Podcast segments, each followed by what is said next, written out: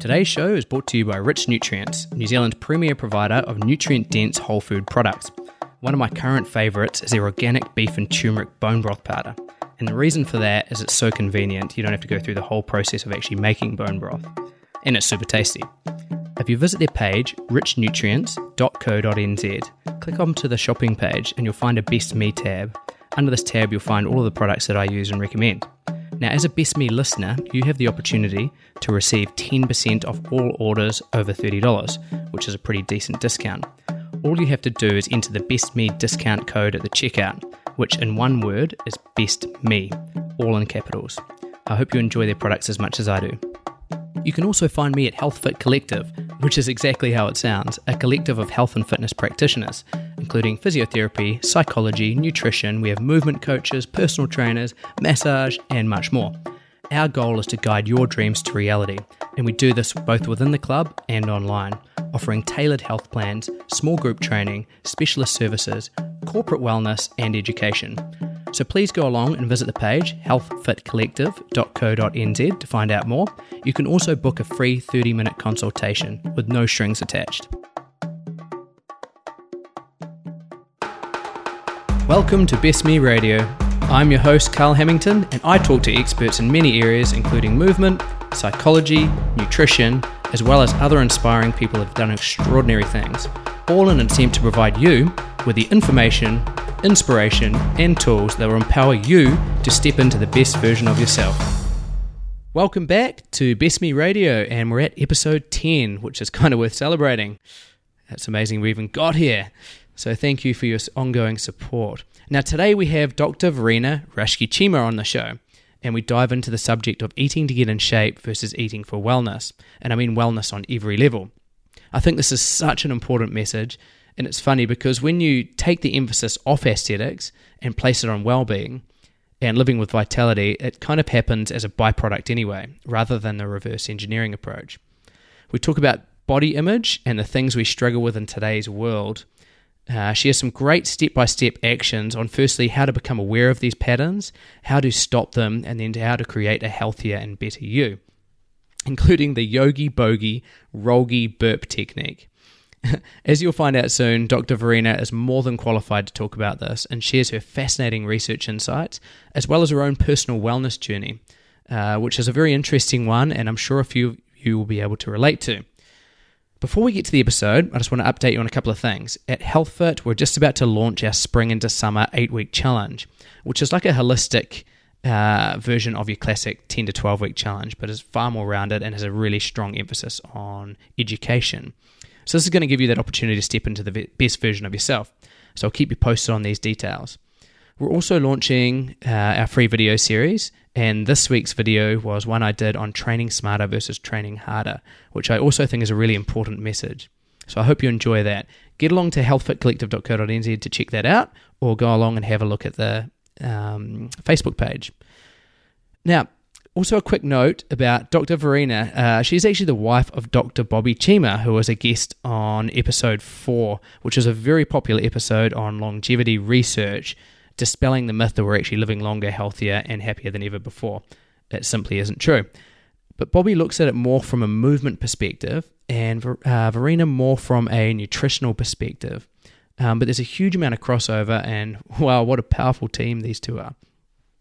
Dr. Verena also very kindly offered an exclusive discount to Best Me listeners only who are interested in exploring their unresolved conflicts behind their body image issues. This is a 90 minute Skype session and it's discounted from $150 down to 100 and it's only available until the end of October. So if you're interested after this episode, go along and have a look at her website. I'll put the link up. Um, in the meantime, get your notepads out and your pens and enjoy today, and once again, we have a very exciting guest, and that's Dr. Verena Raschke-Cheema.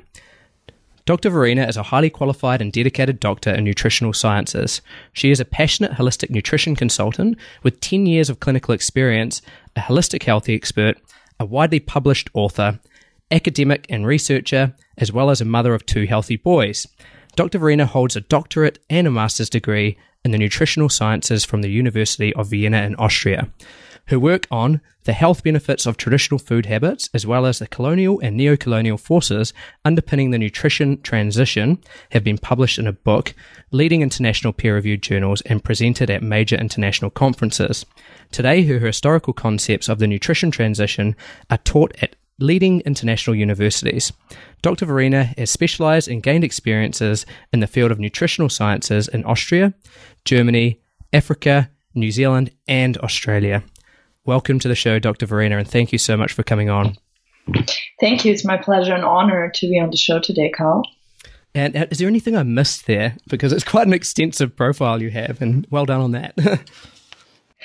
No, you covered it quite well. Thank you very much. Um, the only thing I would add is that um, I'm now going into clinical practice more and more with combining um, not only my nutritional knowledge uh, that I've gained over the years, but also uh, the neurotraining, neuroscience side that goes a little bit deeper into really identifying what the underlying root causes of the symptoms are that people experience uh, on so many levels. So that's also kind of my uh, passion and my curiosity that led me more into that area.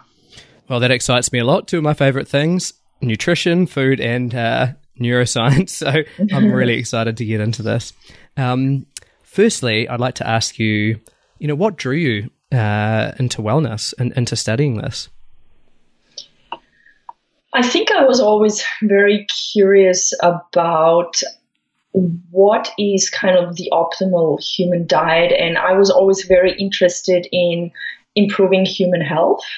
But for me, um, when I was like 18 and you have to make this profound decision of what do you study, uh, what are you going to be for the rest of your life, I look, looked at medicine. But then um, when diving deeper into what the medical profession is about, I wasn't really interested in just becoming really um, more of a prescriber than really um, assisting and facilitating people in achieving their best health by supporting them through a more holistic framework. So I decided to study nutritional sciences um, because I was more interested, I would say, in the food side mm. rather than just studying the anatomy, physiology, yeah. and uh, medical side by a medical model yep. as such. Yeah. So you like to see the the practical side of it as well, obviously. Yeah, I was very interested in more the practical side. Mm. Um, yeah, mm. that's correct. Mm-hmm. That's great. So I know we've had a little bit of a talk about this uh, in the past, but can you share your journey through your study? You know, your personal uh, health journey, um, and it sort of leads quite nicely into the the topic today, and that's looking at um, you know our relationship with ourselves or you know, looking at eating for slimness versus eating for wellness. So you said you had a few few interesting insights during your your study time. Is that right? Yeah, I was always I would say a girl and a woman then that I became that was always not really concerned about body image and what I would eat until I actually started to study nutritional sciences um, at the age of 19. So studying nutritional sciences was very interesting for me because, of course, you're exposed to a myriad of knowledge that you learn in so many areas. But on the other side, I really became quite analytical due to those studies in regards to what I was eating.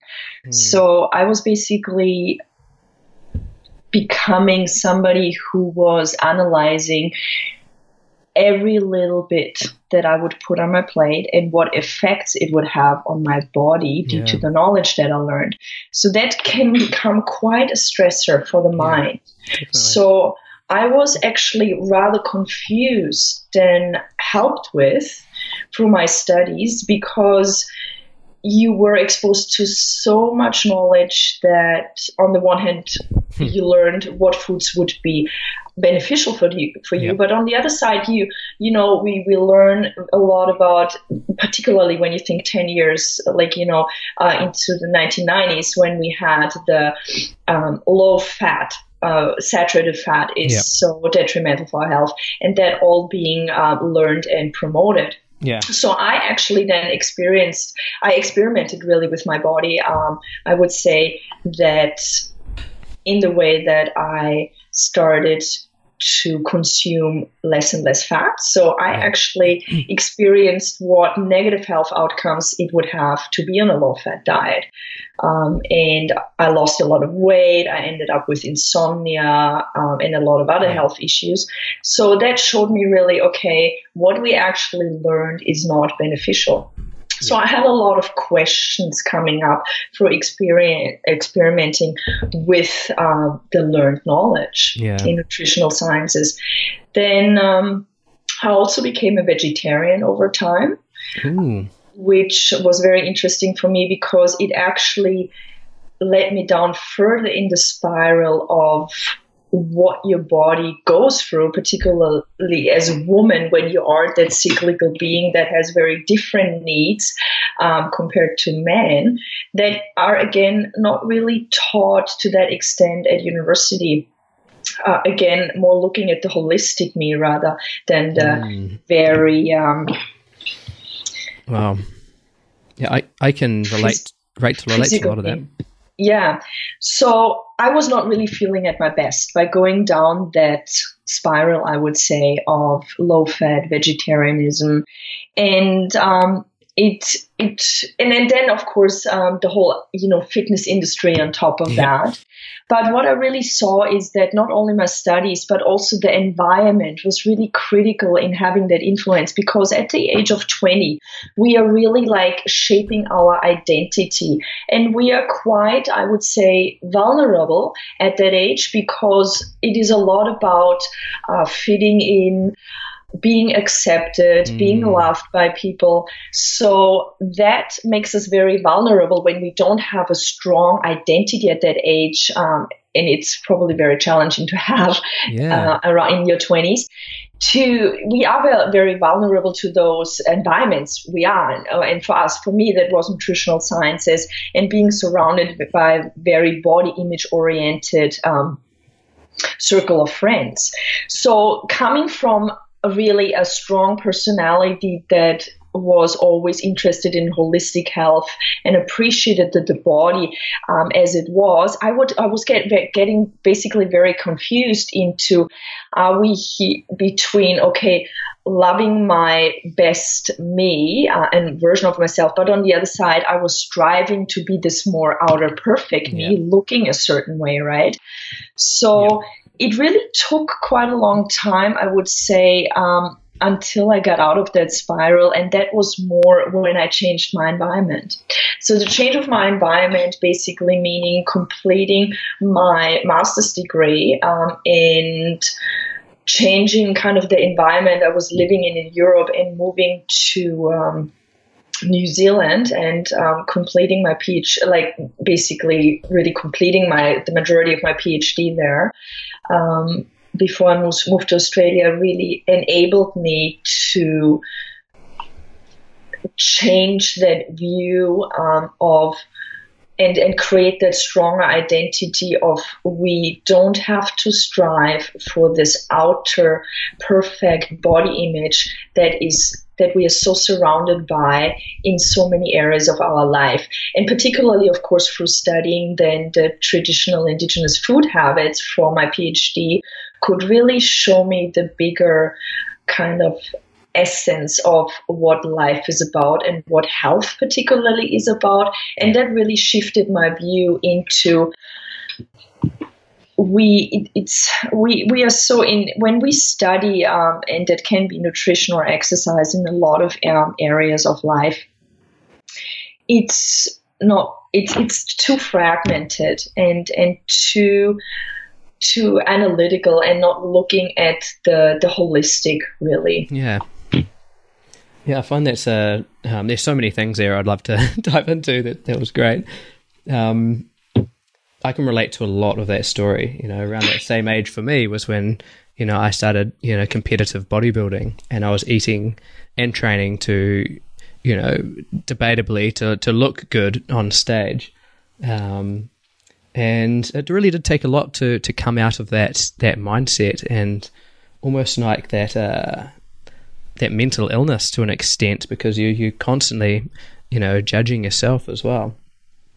I agree with you. It's it's actually we, we get so it's it's actually quite dangerous that vicious cycle. Like you said, you get so caught up in your mind mm. that you are actually like you are take you are actually almost removed more from reality because yeah. you're more in your head than you are in the present moment reality so that also means that you don't engage healthily with your environment in yep. with the loved ones around you because you're constantly in this self dialogue of mm in, in relation to your body image. It, it's, it can get quite deep, and I agree with you. I was also quite down that spiral, and it takes a lot of, like, first, the spark of awareness have, has to be created that you have that problem within you. And once you get be, become more and more aware in that, um, you seek help, you know, you, you uh, really have to change your environment mm. and have to put those enablers into your life again to help you getting out of the spiral and actually connecting to your core self again. And then be like putting the steps in place to live like and nourish yourself again from love and not from punishment and fear. Yeah. Yeah, yeah. totally agree. Um, i'm going to pull it back a little bit because i think um, to to look to go forward, we need to look back. So I'd love to dive into uh, your study actually with your PhD, um, and I'd love to dive into you know some of the insights you you got through your study. And actually, could you please ex- uh, explain to people what uh, your your your postgraduate study was in and what you actually really looked at? Mm-hmm. So my postgraduate study was um, quite interesting and a unique project because it um, was actually offered to me. Wow. So what we looked at was basically the the development of an online collection in in relation to indigenous and traditional East African food habits and really per, like con, like preserving that knowledge because mm the indigenous knowledge is so threatened to be lost. Um, and there is really so much wisdom in this knowledge that, particularly in regards to counteracting the non communicable disease epidemic that we face today, it's re- really paramount that we look more into the wisdom of the indigenous people. And um, so I was offered this amazing series of observational research studies that was collected by the Max Planck Nutritional Research Unit, uh, formerly located in Bumbuli, Tanzania, East Africa, that was operating between the 1930s and 1960s. So there were a lot of studies conducted in in various indigenous um, tri- um, tribes there in regards to their indigenous food habits, their customs, their health status was analyzed in that particular time frame, not only in Tanzania but also in Uganda and Kenya. So those three uh, countries of East, East, East, Africa. So they have conducted all the, those studies, and they were just stored um, in Karlsruhe in Germany. Hmm. Uh, and the professor that really has the, the main leading professor um, published maybe two articles about it, but that that was it. And and that kind of collection, we entitled it the Altersdorf collection because what that was the leading professor that uh, provided uh, and provided me with the collection for the PhD and said, well, let's look at it and actually see where it leads us. So I really analyzed that. It was a really interesting empirical research where, I analyzed the entire collection in so many areas um, and with quanti- particularly quantitative research. But what it really showed us is that there was a very varied, very diverse um, indigenous traditional food habits still available, particularly around the 1930s. But then, between the 1930s, um, more towards the 1960s, in that time period, there was a major nutrition transition actually happening mm. that people relied more really on inferior food. Diversity decreased tremendously, and we had a lot of malnourishment that yeah. was documented within those tribes. So then uh, I looked particularly more into not only the colonial, but also the new colonial forces that underpinned that nutrition transition and developed a whole concept of those forces that really were underlying the eradication of indigenous traditional food habits and leading to that double burden of disease that particularly um, people in the third world countries are challenged by. So that we have mm. malnutrition on the one hand, but then of course the non-communicable diseases, meaning the cardiovascular diseases, the type 2 diabetes, uh, the cancers, uh, obesity, wow. um, and so on, that they're really faced by the, that double burden of disease. Mm. And the change of traditional food habits that those colonial and neo-colonial forces led to can really be really used still and are very very i would say essential to look at even in 2017 because we still are challenged by that change of traditional food habits today in our everyday life. And what i just um, had the opportunity to research in regards to East Africa is actually can be, I would say, also that happened to every indigenous culture all yeah. over the world. So every every indigenous culture that was colonized may like was it Australia, yeah. was it in New Zealand, was it in North America and Africa, uh, just to name a few. Yeah we had the same colonial, new colonial cha- challenges mm. that led to the current um, challenge with yeah. the disease epidemic that we face today. Yeah. And what were the main sort of, um, I guess, looking at it from a pr- uh, practical sort of perspective, mm-hmm. what were the main dietary or lifestyle changes that were noted around that time that caused this um, malnutrition and disease?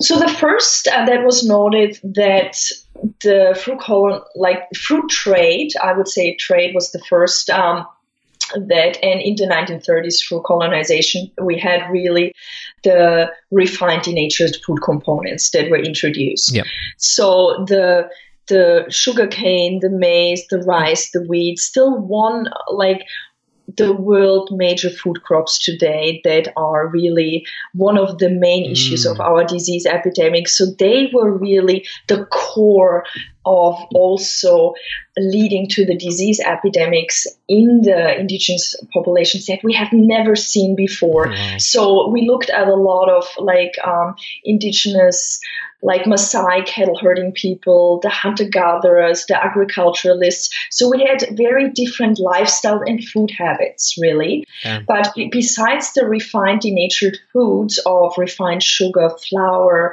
uh, the white flour, we had the vegetable oils occurring, mm. um, the polyunsaturated fats. We had the can- canned food, condensed milk being introduced. yeah. And of course, the list today is much higher. Yeah.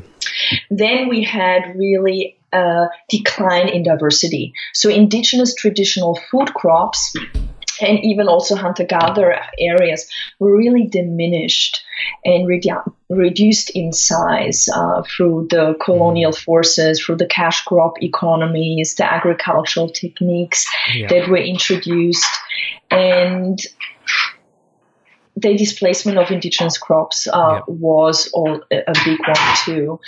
and then we had the besides the refined denatured foods and decrease in diet, uh, biodiversity, uh, we also had the food practices being changed, meaning that traditional in, in indigenous food practices that were really a lot about soaking, sprouting, fermenting, naturally leavening, mm. um, that was all affected. So, so traditional food preparation basically was was cut out.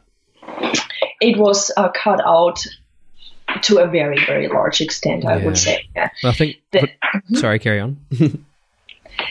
Um, yeah, and that that also meant that the indigenous knowledge disappeared more and more Mm. about what foods to consume, Yeah. how to um, prepare them. Breastfeeding diminished in that time. Ah, interesting. Uh, what is really interesting too, and the the amount of meals that were actually eaten, we could see that less meals would be consumed. Um, so Mm. contributing to contributing to the malnourishment. Um, then through urbanization that came a little bit later, uh, we had more eating alone, so not eating in the communal sense, sh- sharing of the food. So the social socio-cultural practices changed too. Then um, with the urbanization, and that is the problem that we face a lot today, the snacking was introduced. Indigenous people never snacked. We really had the intermittent fasting in between meals, right? Mm, That is so important for weight control too definitely. that we actually as the body can start burning fat instead of just co- continuously Yeah. burning carbohydrates Yeah. and um, yeah so that was really the change to from a really diverse food culture to very mon- monotonous foods of very inferior nutritional value Fantastic. Sounds like a lot of this, uh, your work actually reflected, uh, you know, in Dr. Weston A. Price's work, for example. Uh, Absolutely, absolutely. It was one of, I would say, that's a book that I w- would recommend highly. Um, the Physical Degeneration by Weston A. Price. A lot of my research really was a confirmation of his research. you're pretty much the, It's- mod- the modern day Weston A. Price. it's just we we looked um, more than into the political economic forces that underpinned actually Yeah. that nutrition transition. Fascinating. Um, okay, so yeah, there's a snapshot into the past and and also a little bit into our uh, our present as well. Um, Yeah. And and just to sum up, that was so basically what you're saying is the the introduction of refined foods, um, the slight social isolation when consuming these foods, um, and the, our whole relationship with our food and each other probably changed quite dramatically.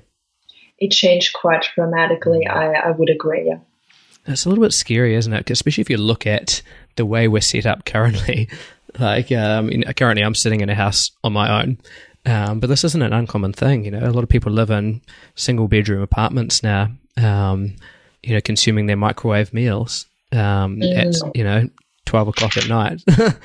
it's a little bit uh, concerning. It is very concerning, and we, we like the basically the disruption of the family unit was actually one new colonial force underpinning the nutrition transition because with urbanization you know the whole lifestyle changed. Women had to once in a sudden go off to the workforce. So by women women being quite an important role um, in nourishing the family and and I think this this view of women and being the really nourishing part for the family has been also a little bit shaped in a Mm. way that um, well why do women have to still be in the kitchen and cook well it's I, I, I totally agree we can share that and and you know men as well as women can look at it but we really have to look at the deeper value set that we provide here for our family Yeah. so um, instead of just stigmatizing it it's um, really an, an, a very important role that women as men as as well as men have Mm. in uh, providing the nourishment for the family because there is no shortcut. But in today's society, by you know the economic forces that we have, that it almost takes two incomes now to live Yeah. a certain lifestyle. Uh, there is a certain shortcut, and nutrition is definitely one of them. Mm. No, that's um, that's fascinating. Um, yeah, so much we can dive into there again. Now, where we're at today, currently, you know, um, this is a, a a common thing I see, and there's this paranoia of of getting fat or more. I mean, there's you know, we're, we're, I guess we're pleasure seekers and pain avoiders, right? So, um, there's all these images of these slim, athletic looking bodies all around us, you know, on TV, uh, on the posters in the gym, um, everywhere on our phones. I feel like there's more of a pull towards eating to be like that, you know, Kim Kardashian or, you know, Khloe Kardashian, uh, and a, a, fear of getting, of getting fat, um, versus actually eating to nourish yourself. Um, how do you feel about that? Would you like to comment on that? Um, would you agree with it for a start? I still agree that I agree with you in the sense that we're still more in still the movement of the perfect body image rather than eating to nourish ourselves yeah. well. So there is definitely, I see, uh, in, in the last 10 years, there has been quite a big movement and change towards um, availability of healthier food choices, like more forager markets, more um, people are getting more into growing. Um, like buy the food at farmers markets uh, are more seeking organic pesticide free chemical free food. Yeah. um, that's definitely the case. Um, also with more whole food cafes and restaurants opening up. But there is still i would say a huge trend into eating to be the perfect outer appearance rather yeah. than nourishing your best you or me. Yeah. Yeah. And it, it, it comes a long way. But what I always see is like, again, it's like, um, it, it, it takes a momentum really um, to to change that slowly and i think the more people like i see a change but it may still take a few years to, mm. to shift it but it, it's definitely it's on the way. I see definitely a shift slowly happening. Yeah. But I mean, what we also have to consider with the majority, and you said it with the with the media that's around us, the forces that are around us, you know, are quite strong and quite powerful. Uh, that we as individuals actually have to resist almost against because when we look at the real economic cycle, it, it's not really a, it's it's rather a disease um, a, a, disease cycle. Yeah, uh, yeah and totally. a, rather a disease control rather than um, health prevention. So when we look at all, you know, the, the supermarket aisles, when we look at the fast food outlets, so all the choi- food choices that are available, they are really not supporting of health.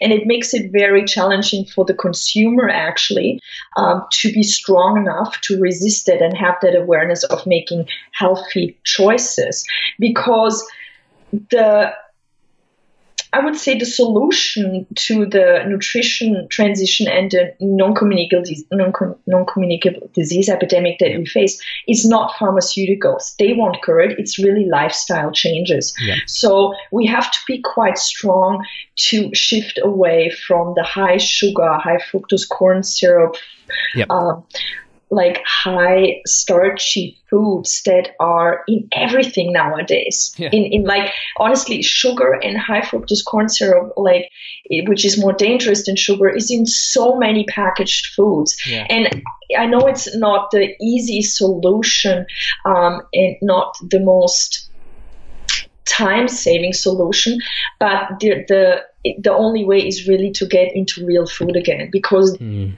the bottom line is there is no shortcut to nourishing your best to be, your your best you. Yeah, exactly. Well, I find that um, taking that focus, I'd love to hear your thoughts on this. Taking the focus off weight loss, which is you know ninety percent of why people usually mm. come to see a trainer, for example, and you might see the same, and focusing more on actually, you know, living a healthy lifestyle.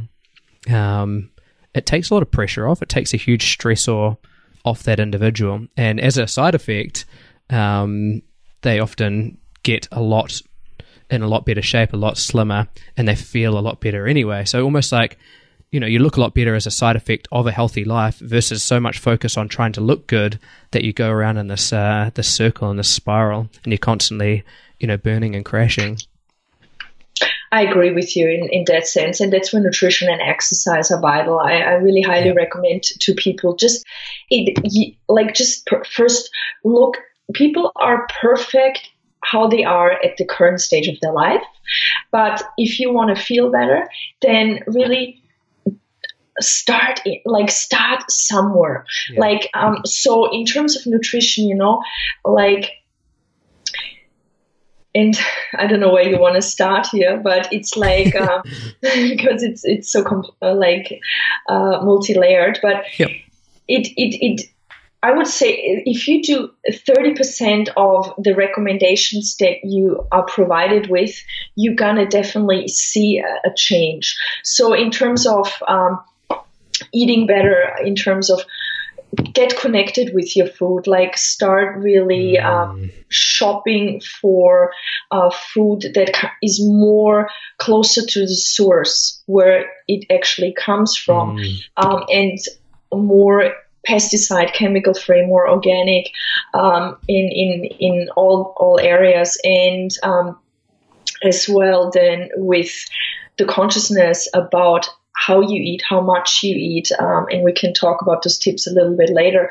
But uh, I agree with you too. When people start on the journey of eating better and more consciously, they will see a change. And it's individually a little bit different for everyone because we are very unique constitutions. But overall, when we start eating better, we yep. will feel better, not just physically, but mentally.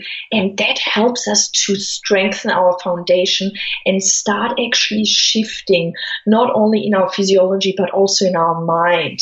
And mm. it's the same with exercise.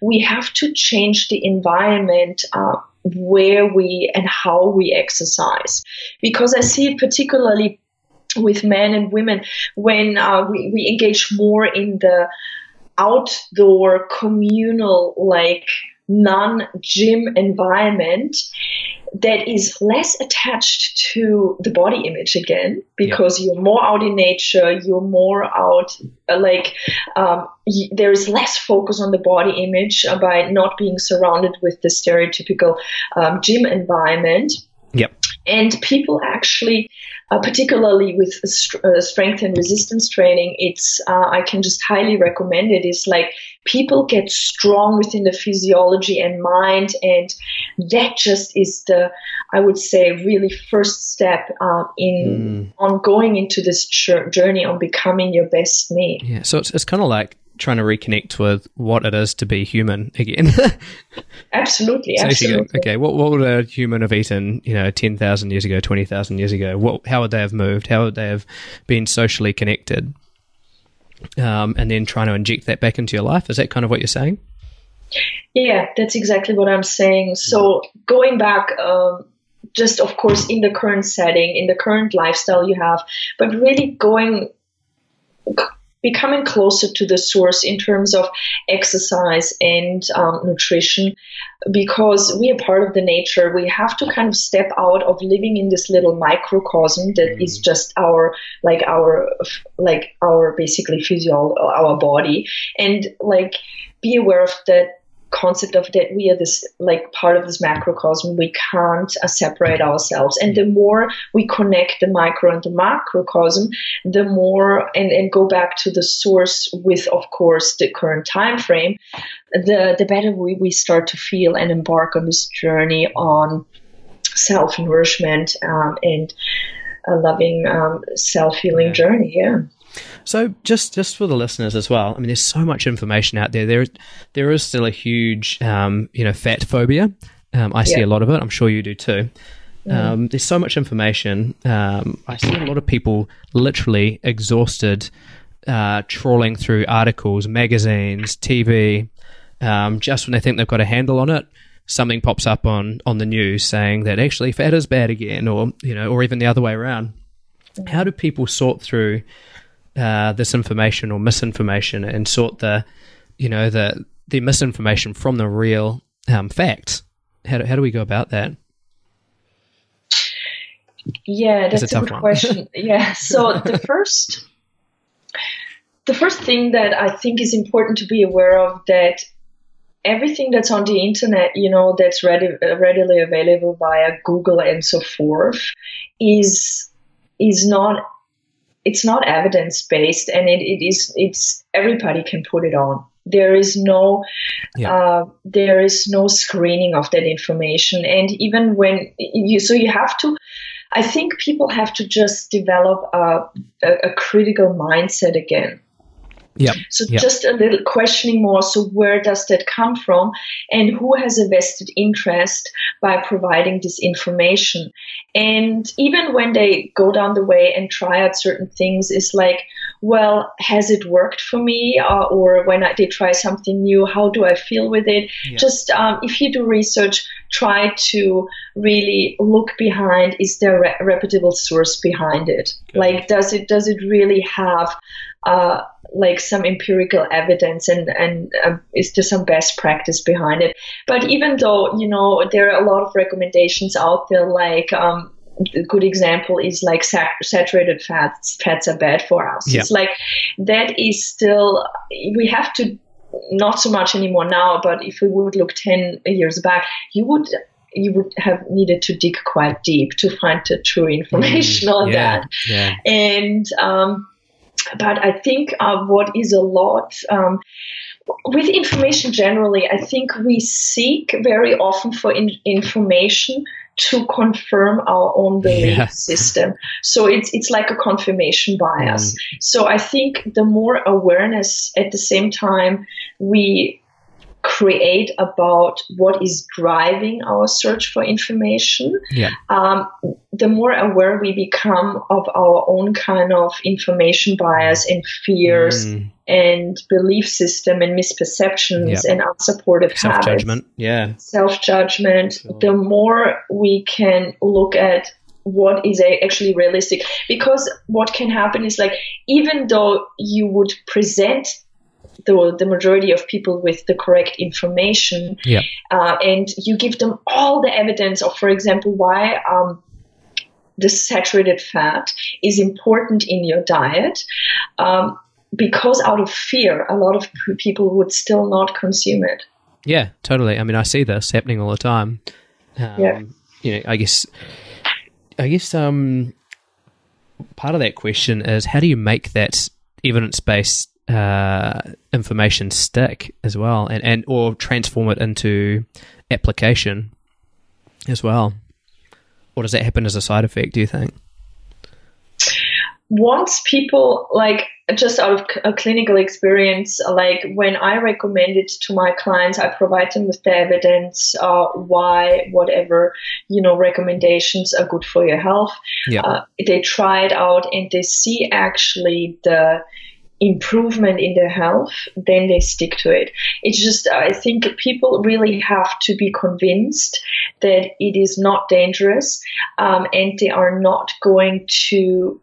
For example, when we go back to saturated fat, not they're not going to gain, yeah, they're not going to have a heart attack, and they're not going to get a fatty, fatty liver, and they're not gonna, they're not going to gain weight by starting to consume um, saturated fat in their diet. Mm. So um, I think what is also important is when it comes to that is underlying that people are more working out of like intelligence again rather than fear. Yeah. So I think a big a big underlying factor um, is to eliminate fear. People have, and, and that's what I do a lot in my clinic too. Is like like look at the underlying root cause of even the best recommendations won't, won't work. People may not take them on when there are a lot of fears or unsupportive habits or misperceptions there. So why? Because when people, when we, generally when we are when we are coming from fear, then we are work, work we're working more from the cerebellum, the automatic um, side of our brain that is not solution oriented. Mm. So we are not working from the intelligence part of our brain. We are working more from really the autonomic part. So that yeah. means yeah. we're just really again getting more into that fight flight potential mm. mode when we are in fear a lot. that just feeds happens? into that cycle, doesn't it? It, it feeds into the cycle. It, it goes into our muscles, and because we are not um, the cavemen again, you know, that actually experienced that fear on a physical level and Yep. start, you know, um, running uh, from Yep. the danger. Yeah.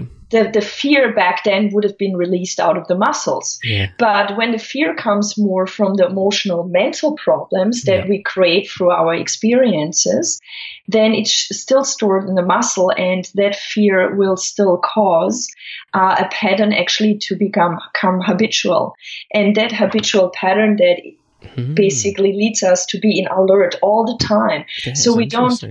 We don't use intelligence. We are basically in survival mode. So we are going like, do we have enough food, money, shelter? Yeah. And it's it's really again we think outside of the self more than being inside in terms of looking really at our core self. It's more about then um, so we are not really internally calm and working from our creative intelligence solution oriented side. That's fascinating. So this fear can physically manifest, um, and does that? Do you often see that present itself in terms of uh, muscular or joint pain or inflammation? Absolutely. It's it's exactly can be the cause of that. And what we, we really have to be quite aware of the power of our mind because when exercising, for example, particularly when we do repetitive muscle um, muscle movements, maybe with running or certain exercises when we do strength training, uh, anything that's a repetitive muscle movement, the the thoughts, repetitive thought, thoughts get locked into the muscle. So hmm. we have to be very conscious of are we thinking positive or negative? Because when we have those negative body image thoughts or fear thoughts, they get locked into the muscle and they get reactivated every time we do that repetitive same movement again. I, I noticed that a lot even with my yeah, I noticed that even a lot with myself because in my twenties, what my main exercise was, I was running Yeah. um, every day. So I had a lot of negative body self image, uh, self image thoughts when I was running. So then, um, when I stopped running, you know, for and, and did a lot of other um, exercises uh, for uh, quite a few years, uh, and then I started running um, more continuously again. I actually noticed that those thoughts would come up again when I was running. Hmm. Uh, and particularly when I stopped running, I would have those self doubts again.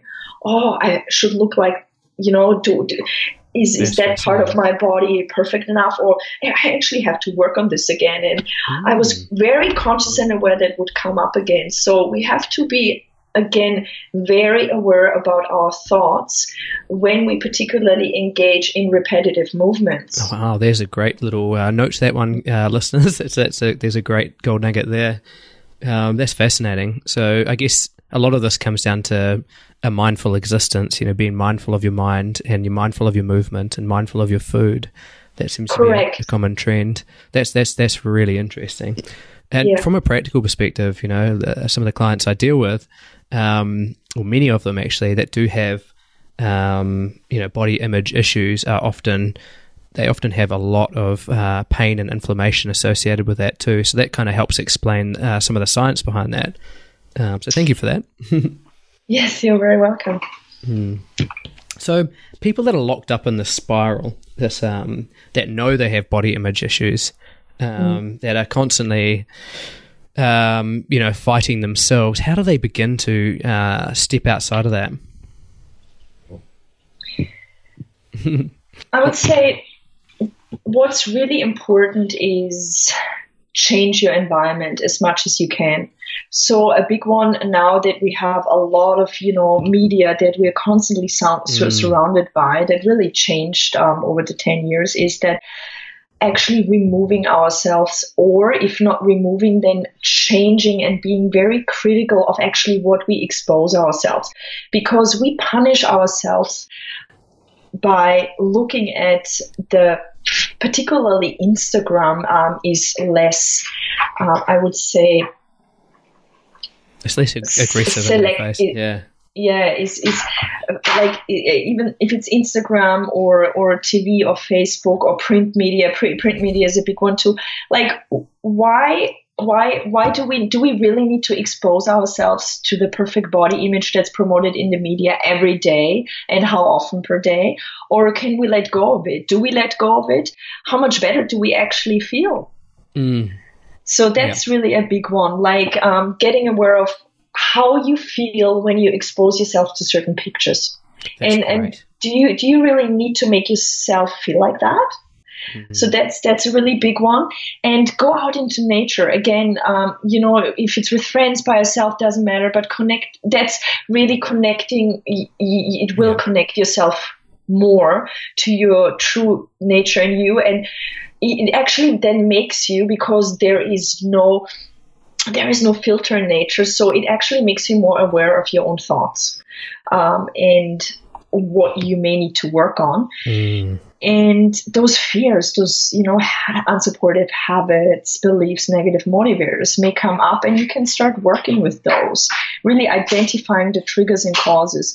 What's also a big one i think is because the brain the brain doesn't really think in words it thinks in colors and images so therefore like imagination is a big one. So in regards to body image we we can think we can take so much time in a given day to actually think negatively about ourselves. Yep.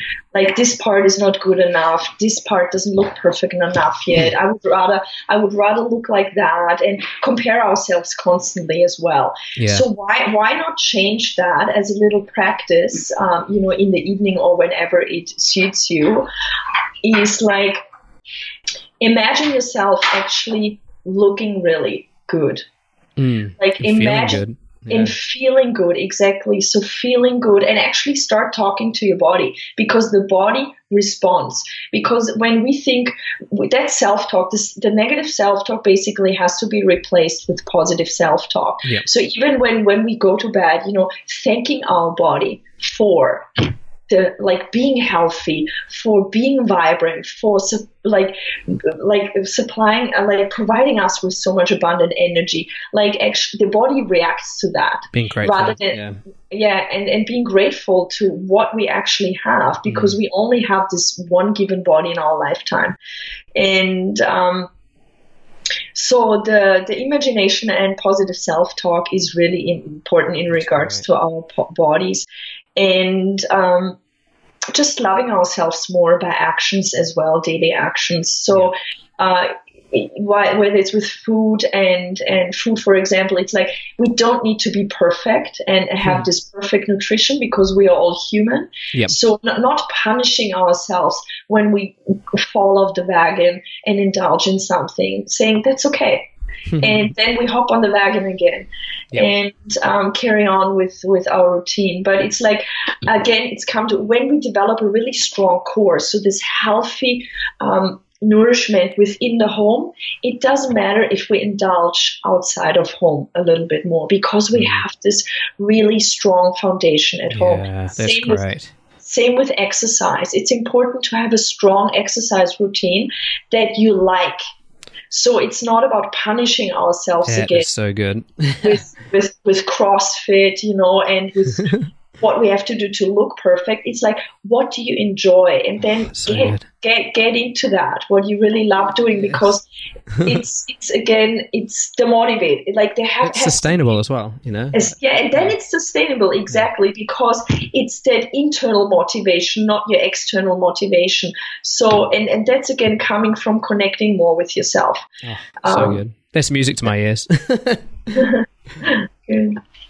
No, that's that's that's great, and and so much of what you're saying actually is um, reflected in some of the commonalities of the, the, you know the healthiest and longest living populations in the world, the blue zones. Um, you know, around community, getting in nature, um, yes, gratefulness, yes. enjoying your movement, or movement being a part of your life, not something separate. Eating real food, enjoying that food together as a community. Mm. You know, all of this is reflected in these commonalities of these happy and healthy people. Mm. I agree with you, and this is what we are slowly going back to, and that's what assists actually people like in the in becoming the better version of themselves. Is like we love com- co- community like the, the, commonality seeing that. So by going to farmers market to foragers market and eating sharing beautiful food and mm. buying nourishing foods and connecting with people there makes us actually does so much more uh, to our whole being mm. than just just going going in a supermarket getting the groceries and going home. And it's the same with the exercise environment. Once we start exercising on a on a on in in groups that we and we start connecting yes. and talking out things it oh. nourishes us our, our, whole being and then it's again like we said uh, it's exactly like we've done it um, in different ways back um, in the indig- as indigenous cultures, but the principles are the same. That's so good. That's so good. Um, so you know that's there's there's there's so much in that. And i heard someone talk the other day about i really enjoyed this uh, social media being the junk food version of community. It looks like community and it smells like community even tastes like community sometimes but it's not the real thing. And in fact it's harmful on your being versus um, you know real community you know has so many nourishing properties to it. Yes um, yes i really enjoyed that analogy that's correct. I agree with you on that. That's a fantastic analogy. And I actually, we have to learn to self control ourselves actually with, with social media because it can be, it can get quite addictive and dangerous. Yeah. Do you, so just, just thinking of tools, like, are there any tools in particular or any techniques you can recommend to the listeners just to, you know, to get started? Any ones you've found particularly useful in your practice or personally? Yeah, well, the first big thing is become really aware of the controlling forces, meaning how food is controlled, by whom food is controlled, and health is actually not invested in the, the interest um, of those controlling forces hmm. behind the food um, industry. Um, with fitness industry, um, yeah, also look at again what uh, what what's the outcome so for becoming the best me is like first step is removing ourselves again from the insidious choices that are put in front of us, right? Do we really have to engage with them? So that's all the way to what exercise we can do, what foods we can buy, and social media. Do we really need to engage in it so much? Um, yeah. So that would be the first one. Um, and then a lot um, about my interest is also in mindful mindful eating from earth to table really oh, i love that so that means as i mentioned already before we should take time to identify where we can buy quality foods from um, really nutrient dense because it's really important to know where they come from because not particularly and or like pesticide free or chemical free or even organic food out of the supermarket may not necessarily have high nutrient content yep. depending on what soil it is grown. Yeah. So the more we get to know the, particularly foragers and, and farmers markets or even um, around my community here, we have um, local farmers that you can go to and buy your vegetables and eggs and all that. Yeah. Then you know the vitamin A, for example, in D content that is so important. Um, mm. for pro- protein utilization and and um, uh, mineral absorption and so forth is really important to know. Glyphosate free. Uh, yeah, is are the eggs um, and you know the animal products and uh, the meat are they actually really coming from grass fed yeah. pasture, uh, pasture fed cows? So yeah, so really knowing where your food comes from, um, enjoying actually and taking time to go shopping and source that and buy it, mm. and then preparation techniques. Um, it doesn't matter, you know, at your current st- stage if somebody is a vegetarian or not. Depending on where people are, everybody benefits from the right f- food preparation techniques to remove anti nutrients and um, yeah and improve the digestion mm. of those foods. So get in touch again with proper food preparation techniques. Yeah. And then eating habits. So a big one is eating without distraction. So that means we're not eating while on the phone, while while working, while on the computer, or standing. Simple as standing when we have a quick um, a quick lunch. Sit down. That is actually your nourishment. It's your Yeah. time for yourself. That's great. Um, so without distraction, then food quantity is always a big one. And people ask me, well, how much can I actually eat? Everybody is really unique. I cannot look inside and, and I don't have an idea how big your stomach, stomach is currently. so there is this um, really uh, very fascinating um, yogi bogi rogi burp kind of philosophy that I was taught when I was studying with an Ayurvedic doctor for three years in New Zealand. Um, it's basically quite interesting. So when we eat, uh, and that also includes, uh, of course, sipping of water, like water, uh, a little bit of fluid should always be uh, taken in with with food. Um, then the first burp we have is is our yogi burp. That's kind of when our stomach is half full, and it's kind of a really healthy sign of to stop eating at that point. okay. That's some great. It's a good practical tip.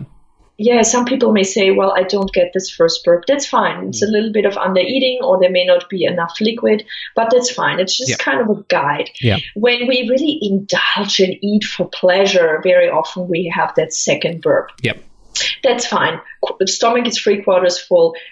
We should really don't engage in that too often for healthy weight maintenance and longevity Yeah. but also once in a while fine if we would go for you know running sushi uh, all you can eat buffet then you're definitely gonna have the third burp Yeah. uh, this is when your stomach is completely full and Okay. you, you, you don't you don't feel very well that's too much exactly Great. so just taking that yogi bogi yogi bogi rogi burp philosophy Yogi Bogi Rogi- That's great. I'll put that in the Yeah. in the show notes. yeah for food food Yeah. quantity is quite Yeah. interesting to know uh, and it's great because honestly you can teach that a four year three four year old then go oh i had my first burp that's enough now Ah, very It's cool. quite- it, it creates that awareness and consciousness about food quite early in life with children Yeah, that's great. uh, the next one is observe actually the effect food has on you. Um, so, and, and you, we, we can start it with chil- children, with adults. Um, it's it's really the body awareness. Yep. So, in terms of hydration, you know, your your urine should have the, that chardonnay color, that very light yellow color, to know that, color, great. that that you are hydrated Yeah. then you can observe, you know, self check in. Do I drink enough throughout the day continuously? And if, you know, how does food actually make me feel? So if we feel nauseous or we have an indigestion or Yeah. a little bit of a loose stool on the next day, is like, okay, so why? What Mm. did I eat the last two days? Did I even have a bowel movement? You know? Yeah.